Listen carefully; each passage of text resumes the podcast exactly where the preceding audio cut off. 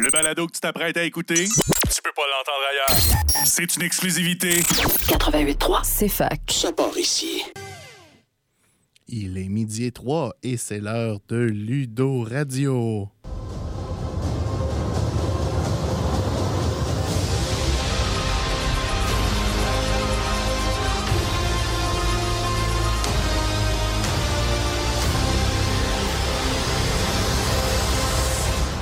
Bonjour tout le monde, Alexandre Bélanger ici.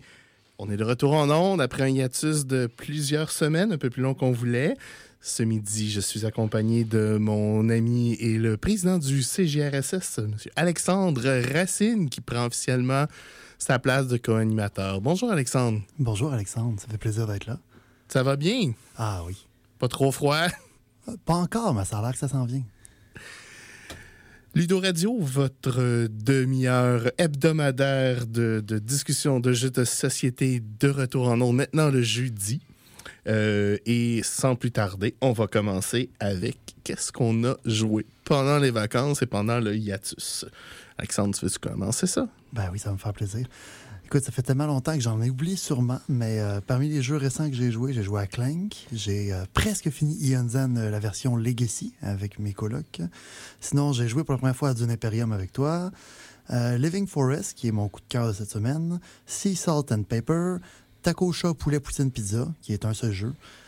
Puis Mantis, un jeu à propos de la crevette Mantis. Mmh.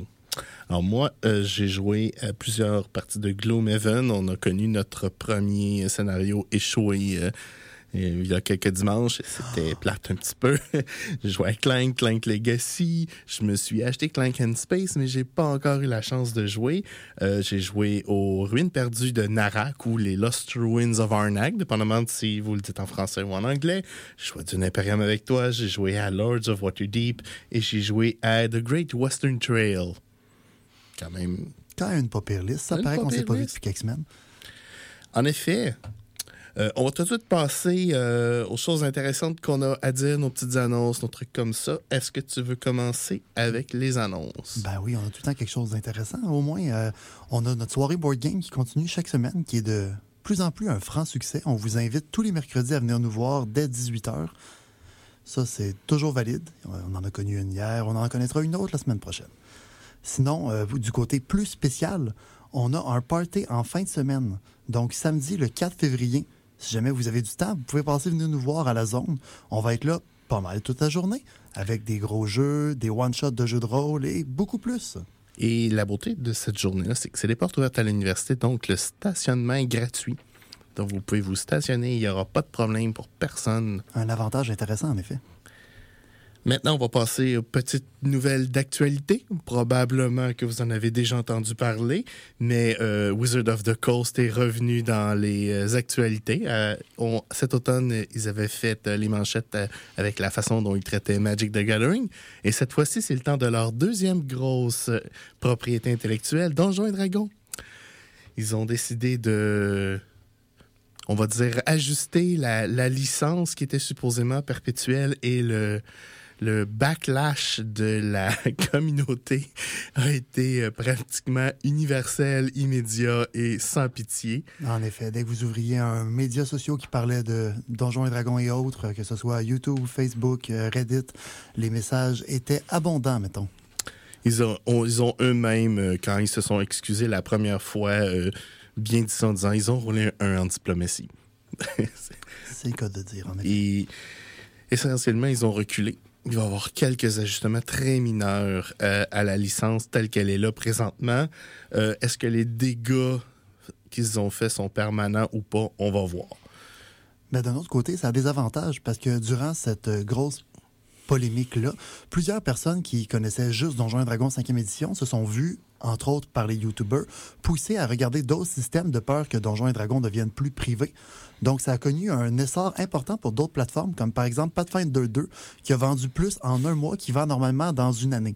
Donc, yeah, L'Exode, effectivement. Euh, dans le fond, euh, tout orage a son, son, son silver lining, son, son, son- Le, le soleil revient après la pluie. tout à fait. Donc, euh, c'est, euh, ça fait le tour de nos petites nouvelles et cette semaine, on va vous parler de ce qu'on a sur la table.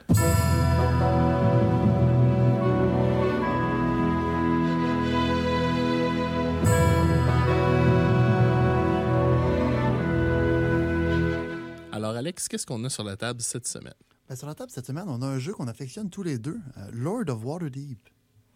Euh, Lord of Waterdeep, effectivement, édité en 2012 de 2 à 5 joueurs avec, euh, à mon avis, le sweet spot 3 ou 4, mais ça dépend si vous jouez avec les expansions ou pas. En effet, au club, on a une extension, en effet, qui rend le jeu à 5 joueurs beaucoup plus intéressant. Et qui nous permet de jouer jusqu'à 6 aussi, parce que ça peut ra- rajouter un joueur. 6, un peu lourd, un peu lourd, un peu long. Euh, petit résumé de Lord of Waterdeep. La splendide ville de Waterdeep ne, reste, ne le reste pas magiquement. En tant que seigneur secret de la ville, vous devez accumuler ressources et argent pour effectuer des quêtes qui bénéficieront à la ville et à vous. Essentiellement, euh, Lord of Waterdeep, c'est une mécanique principalement de placement d'ouvriers.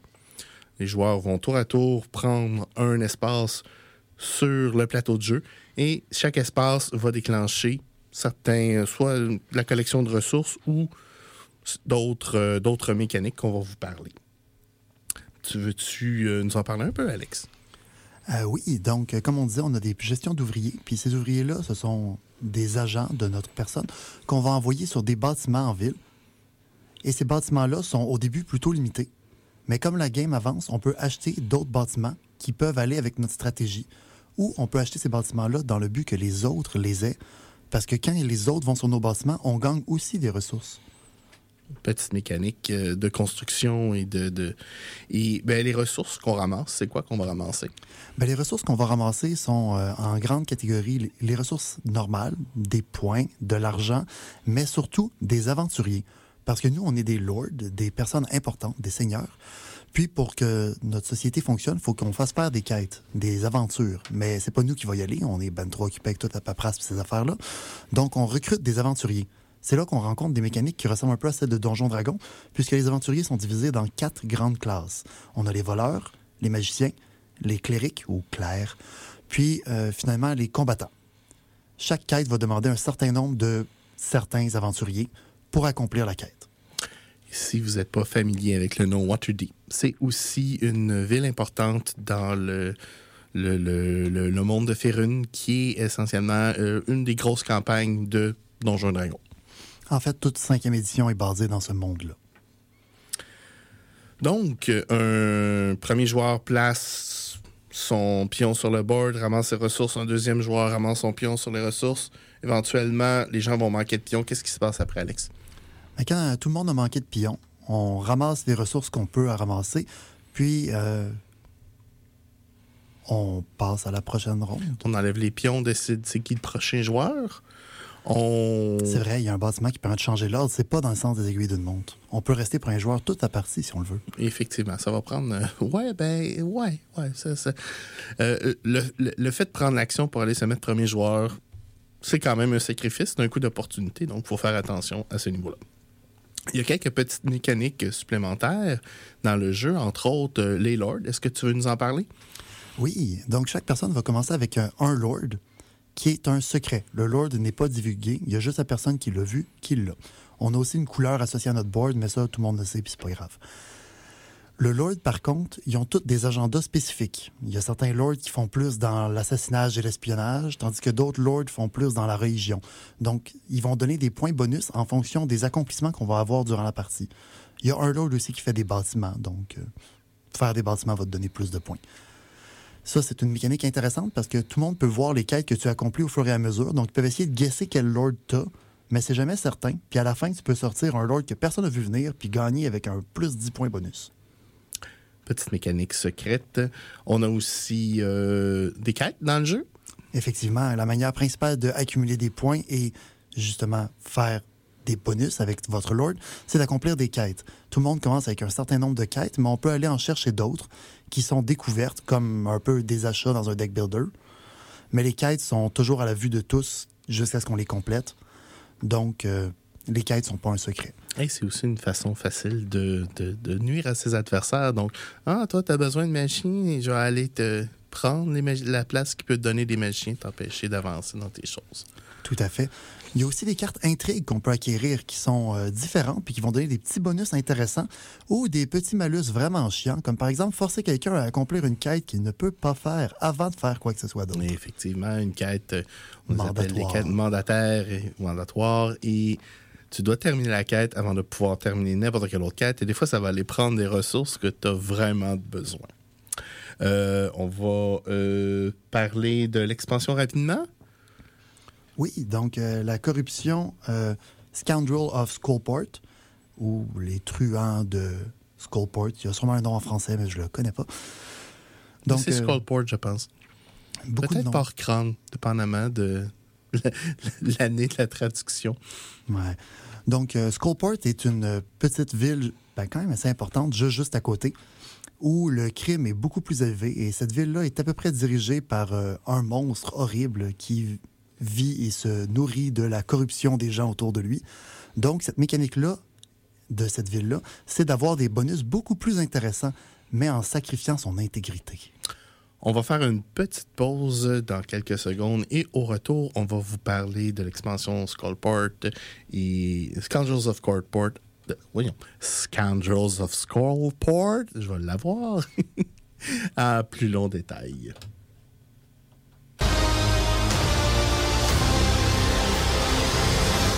De retour à Ludo Radio, votre rendez-vous hebdomadaire pour jaser jeux de société. Aujourd'hui, sur la table, on a Lord of Waterdeep. On a déjà fait le tour rapidement du, jeu. On vous parle maintenant de l'extension Scoundrels and Skullport, of Skullports. On va l'avoir, on va finir par l'avoir. on y croit. Donc, Scoundrels of Skullport euh, nous présente une nouvelle mécanique principale qui est la corruption. Tu nous expliques comment la corruption fonctionne? Mais comme je disais tout à l'heure, on peut avoir plus de bonus en sacrifiant son intégrité. Quand on fait ça, on gagne des petits euh, cubes de corruption. Au début, c'est un peu euh, insouciant, c'est pas vraiment grave. Tous les joueurs en ont quelques-uns, mais il y a une traque au milieu de la table. Puis plus il y a de corruption dans la ville, plus la corruption est euh, dénoncée et devient un problème. Donc, chaque cube de corruption voit sa valeur augmenter plus il y en a en jeu. Donc, éventuellement, la game se termine, puis on regarde la valeur des cubes de corruption, puis ça peut fesser vraiment fort sur le score des joueurs. Spécifiquement, celui qui en a le plus. Parce que les autres, à moins qu'il y ait des mécaniques spéciales, ça les avantage pas tellement, ben désavantage pas, puisque dans le fond, tout le monde pointe la personne la plus corrompue en disant c'est sa faute à lui. Pratiquement, l'effet que ça a, c'est qu'il y a une traque euh, où un, un, petit cube de corruption vaut entre moins 1 et moins 10. Moins 9? Oui, moins 9. Et euh, dans le fond, si vous en avez 5 à la fin de la partie qui valent chacun moins 9, ben c'est 3 fois 5. C'est 35, c'est ouch. Euh, c'est on fait des maths. On fait des maths, ouais. Puis euh, non, c'est. Excusez ces admissions. L'animateur est fatigué. Les maths dans sa tête fonctionnent pas bien. 45.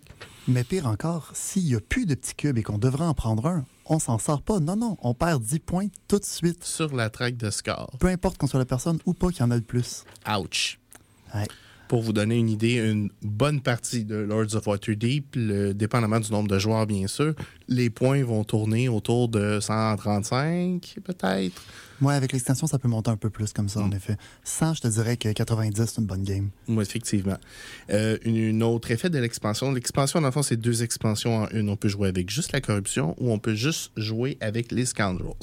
Et les Scoundrels, euh, dans le fond, vont nous ajouter des quêtes assez épiques dans la liste de quêtes. Euh, rapidement, essentiellement, ça rajoute aussi des nouveaux, des nouveaux espaces sur le plateau. Euh, qui sont beaucoup plus généreux. Et ça fait que les, les quêtes épiques sont très dispendieuses aussi. Une quête épique, si on avait juste le jeu de base, ça serait assez difficile d'en compléter euh, plusieurs. Il y a aussi certaines de ces quêtes-là qui, au lieu de donner des grandes récompenses importantes, donnent des petites récompenses, mais un passif. Il y en a aussi dans, dans le jeu de base, mais parmi les épiques, il y en a des vraiment très intéressantes, qui peuvent varier de ben, toutes tes prochaines quêtes d'un type te donnent un point de plus, ou tu as maintenant un pion de plus à placer à chaque tour. En effet. Euh, dans le fond, on les appelle euh, les plot quest en anglais. Dans le fond, les quêtes de les, les quêtes de l'histoire, on peut dire ça comme ça? Moi, ça ressemblera à ça. Puis c'est ça, c'est un- un- une récompense immédiate un peu moins forte, mais c'est un passif qui peut, euh, euh, une habilité passive qui peut être assez euh, significative, spécialement si on est capable de le faire en début de partie. En fin de partie, ces, ces quêtes-là sont un petit peu moins utiles. En effet. On va aussi trouver des quêtes qui vont nous permettre de se débarrasser de la corruption et des cartes euh, d'intrigue qui vont nous permettre de se débarrasser de la corruption. Ça aussi, c'est. Ou en donner plus à ses voisins, parce que donner si c'est pas nous qui en a plus à la fin, tout va bien. et c'est des petits coups euh, à faire en fin de partie là, qui peuvent être euh, drôles pour celui qui le fait, mais moins drôles pour celui qui le reçoit. Euh, Lord of Waterdeep sur euh, notre euh, site de ranking préféré, BGG, est coté euh, 7.54. Euh, il est dans le top 100. De mémoire, il est 78 79e, mais ça fait longtemps que je n'ai pas regardé. Et un score de complexité de 2.77. Donc, un- un jeu qui n'est pas trop compliqué. Ça va prendre des explications, mais c'est assez straightforward. Puis une fois qu'on on s'est lancé, habituellement, on n'a pas trop besoin de rechecker les règles. Ça Une bien. dizaine de minutes d'explication. Le jeu est assez euh, clair, pas beaucoup de pas beaucoup de points à. à- le fac est pas long, on va dire comme ça. Pas beaucoup de points à éclaircir. Ça fait le tour de notre jeu de la semaine. C'est maintenant le temps de nos coups de cœur. Alex, tu veux-tu nous parler de ton coup de cœur cette semaine? Ben oui, comme j'ai dit en intro tout à l'heure, mon coup de cœur cette semaine, ça a été Living Forest que j'ai pu essayer à, à la maison grâce à ma coloc qui le possédait. Donc, euh, shout out à elle, merci. Euh, c'est euh, un jeu qui se joue de 2 à 4 joueurs, mais on recommande de jouer plus à 3. 4, ça peut être bon aussi. Euh, c'est un deck builder, donc je sais que ça c'est bon pour toi, mais il y a aussi un push your luck, qui est un élément qui n'est pas souvent associé avec un deck builder. La mécanique principale étant que on pige pas un certain nombre de cartes, on pige des cartes jusqu'à ce qu'on veuille plus piger de cartes. Oh, intéressant. Mais il y a certaines cartes, évidemment, qui vont te bloquer. Si tu piges trois cartes avec le symbole solitaire, tu peux plus piger de cartes, puis à ton tour, tu vas avoir une seule action que tu peux faire avec tes cartes au lieu de deux. Donc, il y a un risque. D'où le push your luck. La gestion du risque. Donc, Euh. c'est le genre de jeu, j'imagine, mieux tu connais les cartes, mieux tu connais les proportions, euh, mieux tu fais. Ben, ton deck de base est assez straightforward. Tout le monde a 15 cartes, puis là-dedans, il y en a 5 qui sont des cartes euh, avec le, le symbole solitaire. Ensuite, ça dépend toujours des cartes que tu achètes. Euh, sur le Board Game Geek, notre site de rating, il a un score de 7.3, ce qui est un peu plus bas, mais qui le met quand même en bonne posture. Quand même appréciable. À 7.3, moi, généralement, j'ai pas mal de fun. Ouais. Puis sa complexité est encore plus moindre que celle de notre jeu de la semaine, à 2.16, ce qui est, somme toute, vraiment simple à expliquer. Une partie, ça dure combien de temps? Euh, ça, c'est euh, un point positif. C'est que la partie va durer euh, gros max 45 minutes, peut-être une heure si tout le monde se tire dans le pied volontairement, mais euh, ça va être fini vraiment vite. Le point négatif qui va avec ça, ça va être fini trop vite. Il y a beaucoup de cartes intéressantes sur le marché, il y a des decks intéressants qui peuvent se faire, il y a des mécaniques de synergie, mais une fois que ton deck commence à être intéressant, il y a quelqu'un qui a fini la game. Fait que le, la stratégie de la long game, c'est peut-être pas euh, C'est peut-être pas adapté pour ça en ce moment. On s'attend à ce qu'il y ait des expansions éventuellement qui vont peut-être travailler plus là-dessus parce qu'il y a aussi une mécanique de feu au milieu du jeu qui est une des manières de gagner la game qui est d'éteindre 12 feux. Mais il est supposé y avoir un- une espèce de backlash si on n'éteint pas les feux que le méchant du jeu nous donne des cartes inutiles dans nos mains qui donnent absolument rien puis qui ont un symbole solitaire qui sont supposés venir t'écraser puis te nuire. Mais dans le game au complet, il n'y a personne qui s'est ramassé avec aucune de ces cartes-là. Donc, euh, donc, euh, peut-être euh, justement peut-être une, une nouvelle édition Mm. bientôt. Est-ce qu'on le dit en primeur ou on se garde une petite gêne? Ben, on peut l'annoncer tout de suite. Donc, comme vous le savez, le club fait des achats régulièrement pour tenir sa collection à jour et les membres ont voté. Et ce jeu-là va s'ajouter à la collection du club très, très, très bientôt. En fait, probablement dès le party, samedi. Donc, si vous voulez venir l'essayer, il va être là. À moins qu'Alexandre gèle en chemin en allant chercher les Ben, jeux. je vais essayer de pas vendredi. devenir Frosty en chemin. Euh, pourquoi je l'ai aimé, par contre, c'est qu'il y a trois manières de gagner avec ce jeu-là. Trois manières qui sont totalement indépendantes, sinon qu'elles correspondent au chiffre 12. Comme j'ai dit tout à l'heure, éteindre 12 feux. Mais on, peut aussi acheter 12 arbres qu'on met sur notre plateau, les arbres qui donnent des bonus différents.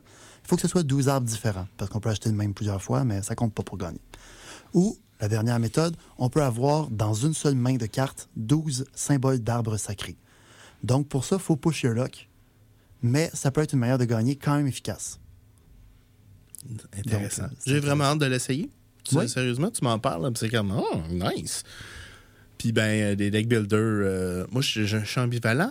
Deck builder tout seul, là, généralement, j'aime moins ça. Deck builder avec Ah, une mécanique, en arrière, là. intéressante en arrière. Ouais, Ah oui. là, là, là, je viens tout. Euh, wouh! J'ai juste frôlé la surface. J'ai pas encore parlé du vent, de l'eau, des arbres. Il y a plein de ressources intéressantes pour euh, gagner la game ou se faire un meilleur jeu plus tard. C'est vraiment nice. C'est mon tour? Oui. Cette semaine, je vous parle de Gaia Project. Euh, Gaia Project, malheureusement, le club ne l'a pas encore. C'est un jeu qui est quand même assez dispendieux. Euh, mais personnellement, c'est un, euh, un gros coup de cœur. Je me le suis acheté cet automne. J'ai joué plusieurs fois avec. Et c'est wow. Euh, Gaia Project, euh, je vous dirais, ça, ça- son, son gros défaut, c'est sa difficulté, c'est de sa mécanique, son crunchy. Il est 4.39 sur 5. Ah, Ça, c'est pas rien, sachant que sur BGG, je ne vois pas beaucoup de jeux au-dessus de 4. 4, c'est comme le vrai mur. 5, c'est- Oui, ça existe pas. effectivement. Et je vais vous dire, ben franchement, la première fois que j'ai regardé ça, j'ai dit ah difficile. Mais là après ça, j'ai vu son ranking sur BGG, il est dixième au total. J'étais déchiré, mais j'ai j'ai pris une chance, puis je suis vraiment content d'avoir pris la chance. J'ai pris la chance parce que c'est fait par les gens qui ont fait Terra Mystica, qui est aussi un jeu qui est grandement apprécié. Alors, dans le fond, dans Gaia Project, vous commencez. C'est un jeu de 2 à 4. Euh, mais à vrai dire, il y a un automate, fait qu'on peut jouer tout seul aussi. J'ai pas essayé. Fait que je peux pas vous recommander si l'automate est le fun ou pas. Euh, et essentiellement, c'est un. C'est presque un jeu 4X qui est euh, Explore, Expand, euh, Exterminate, puis l'autre X, c'est par rapport à, à recherche. Là. Euh, mais dans le fond, il n'y a pas de Exterminate. Donc, c'est explorer, rechercher, prendre de l'expansion, mais il n'y aura pas de guerre entre les joueurs. Donc, et à vrai dire, c'est une mécanique où c'est pas payant d'être loin des autres et c'est pas et, on peut décider d'être proche des autres et avoir un certain bénéfice, mais en échange, on va céder de l'espace. Les races, chacune des races ont un type de planète euh, qui sont appropriées à elles. Et plus le, terraforming de la planète est difficile, plus c'est difficile d'aller coloniser des, des, des planètes subséquentes. Cependant, disons que moi, j'ai un voisin qui bâtit quelque chose sur sa planète. Je peux utiliser de la synergie parce que économiquement, ils sont venus chercher des choses chez nous et je peux gagner une ressource qui est de l'énergie. Et l'énergie dans ce jeu-là, c'est tout. C'est une espèce de cycle sur la feuille. Et c'est ça qui vous permet de terraformer des, ce qu'on appelle des planètes Transdim en planètes Gaia. Et les planètes Gaia, dans le fond, c'est le but du jeu. C'est de, de- prendre ces planètes-là, de les transformer et d'avancer. Il y a une traque de recherche. Y a, dans le fond, il y a de- des tiers de, de, de, niveau de building, des races différentes. Chaque race a sa propre mécanique. Il y a des, des ressources de recherche de, de métal, de d'argent. C'est euh, c'est quand même lourd, mais une fois qu'on a fini la demi-heure d'expliquer, c'est merveilleux. Ça a Euh, l'air, en effet. Moi, j'aime beaucoup ce jeu-là justement parce que habituellement, des jeux comme ça, les joueurs vont finir par se frapper dessus. Euh, je prends le meilleur exemple, c'est Twilight Imperium. Ça fait beaucoup penser à Twilight Imperium. Mais c'est un Twilight Imperium pacifique. Donc, l'aspect de se bâtir des flottes, de- d'attaquer l'autre, de maintenir, c'est tout évacué du jeu. Fait que dans le fond, une partie de Twilight Imperium, c'est 6 à 8 heures. Une partie de Gaia Project, 2 heures et demie. 3 heures si on a un joueur un petit peu plus lent. C'est fou comment ça enlève du temps quand tout le monde arrête de se péter à la gueule puis de faire de mégoules dans le dos des C'est comme si la coopération, c'était mieux que pour tout le monde que la guerre. Si ça pourrait être le message retenu de la journée, ce serait pas pire. En effet. J'aime beaucoup ce jeu à cause de sa profondeur, sa complexité, euh, parce que oui, moi j'aime ça, les jeux bien crunchy. Là. Je, euh, Guilty as well. je vous dirais que le principal défaut de Gaia Project, euh, il est dispendieux. Il y a beaucoup, beaucoup de pions dedans qui servent à rien parce qu'il y a huit couleurs, mais c'est un jeu juste à quatre. Et il est laid. Mon Dieu, qu'il est laid. Oh, c'est dommage. ça, c'est Il y a de l'air d'un jeu qui a été fait dans les années 80. C'est une comme. thématique pour Ouais. essayer de ressembler justement à ces grosses affaires-là. De... Je veux pas faire la blague de- d'attacher une pork chop pour que le chien joue parce que ça reste un jeu de société. Mais si vous avez une personne qui est très orientée euh, esthétique, il va regarder le jeu et va Ouais, ne pas jouer à ça. Mais une fois qu'on est lancé, l'esthétique du jeu, on l'oublie un peu. Oui, absolument. Euh, ça reste que, ben, si je, me- je te montre un Clank ou je te montre un Gaia Project, euh, tu vas peut-être être plus attiré visuellement sur un Clank ou sur un, quelque chose de plus moderne. Même Lord of Waterdeep, or Love the Waterdeep, l'art dessus est superbe. Elle nous rappelle beaucoup la quatrième édition de Donjons et Dragons, mais c'était. C'était pas une bonne édition, mais l'art était génial dessus. Tout à fait. Et maintenant, on arrive à la fin de l'émission, mais avant, on va parler de notre mauvaise nouvelle.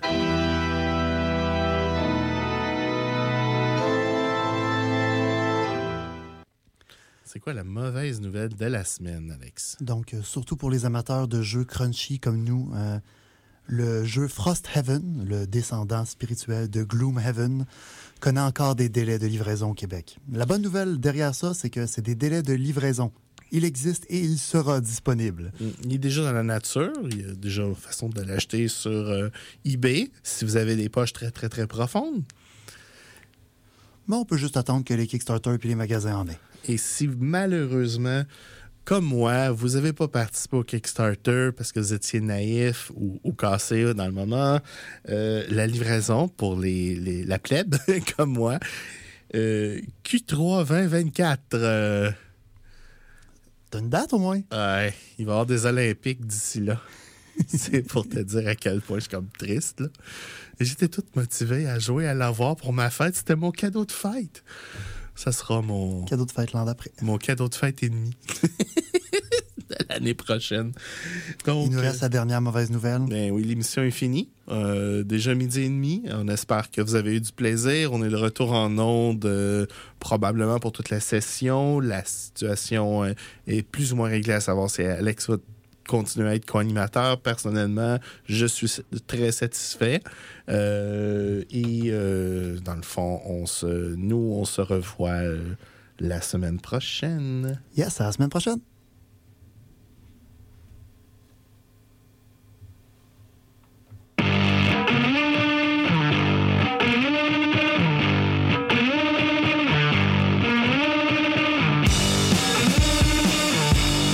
L'Université de Sherbrooke, 88.3. c'est fac.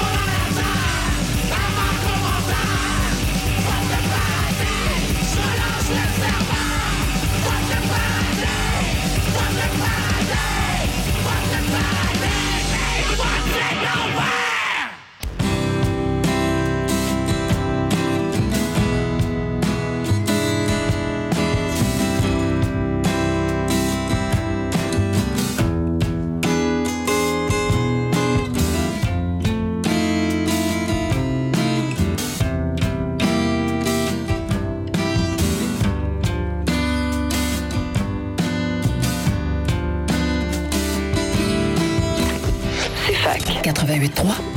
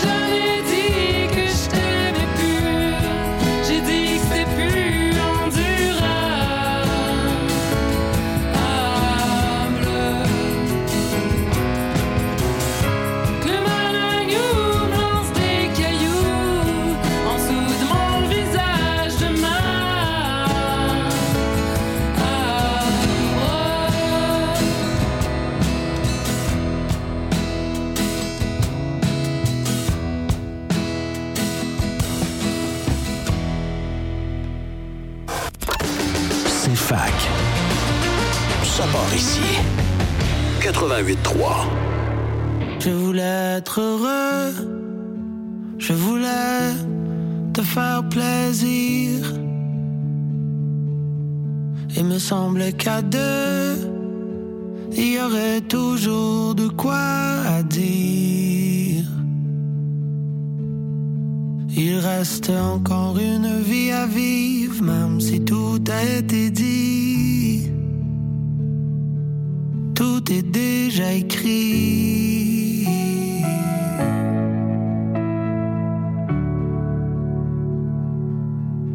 Voir mûrir le blé, te voir fleurir tes roses.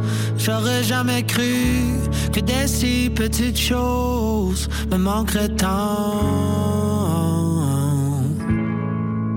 Oh. Te voir dans le jardin trop tôt le matin. J'aurais jamais cru que des si petites choses me manqueraient tant.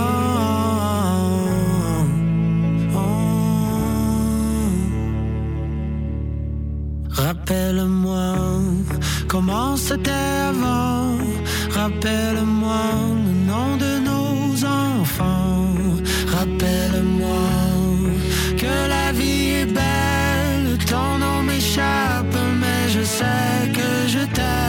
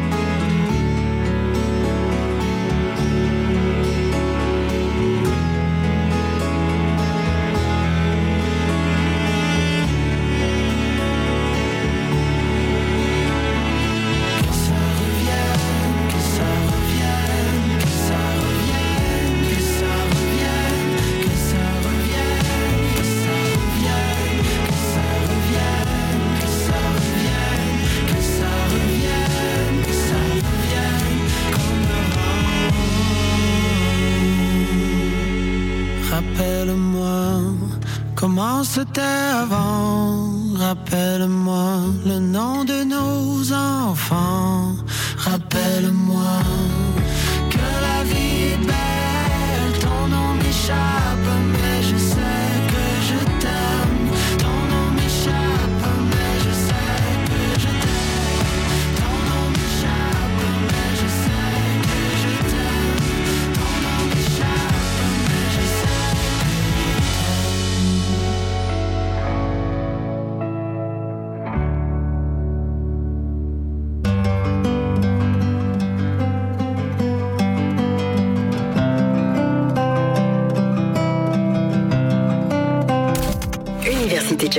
CFAC. 88.3. Le grand amour va te trouver. Tes amis vont s'annoncer. Ne sois pas triste, je sais que tu l'es. Ne m'abandonne jamais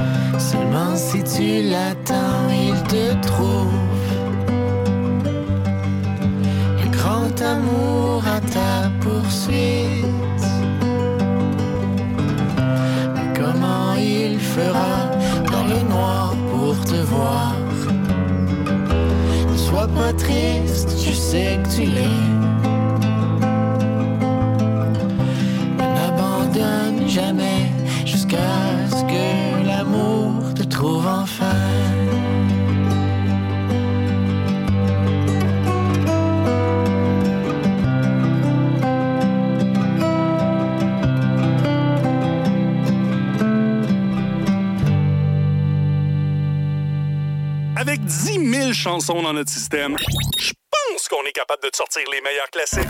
Voici un classique. C'est Funk. 88.3.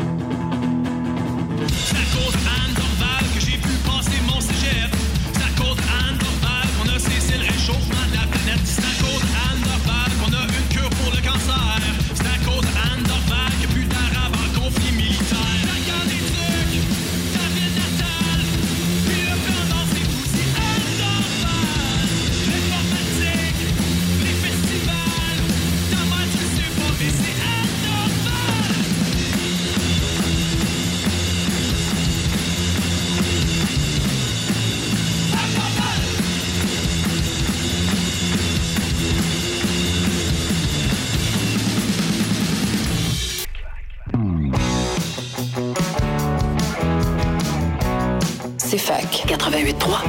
Jet lag, je suis toujours en avion, revenu pour Paris, aller-retour jusqu'à midi. Jet lag, endorel de cocaïne, du champagne juste pour la frime, un verre d'eau,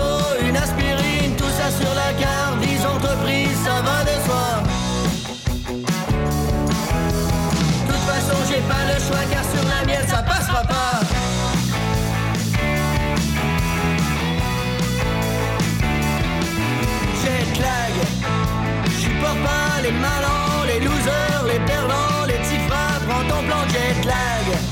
Moi je suis toujours dans le vent, toujours le haut du panier, même si on traite de pédant, rien à foutre de ces gens-là, tous des salauds, des ravageois. Quand ce sera la fin du monde, les nigos, on vous le dira, le Nasdaq, le pétrole brut, le Dow Jones et leur chute. Moi et mes Gère vos porte-monnaies. On boit, on fume et on baise. Puis après, on bouffe des fraises. C'est comme ça que ça fonctionne.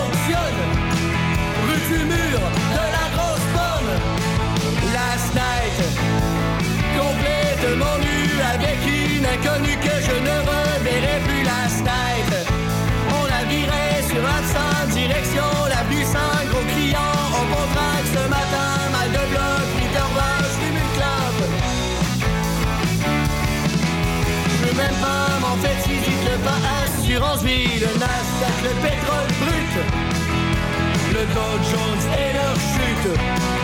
Moi et mes potes, on s'y connaît, on gère nos porte-monnaies. On boit, on fume et on baise. Puis après, on bouffe des fraises.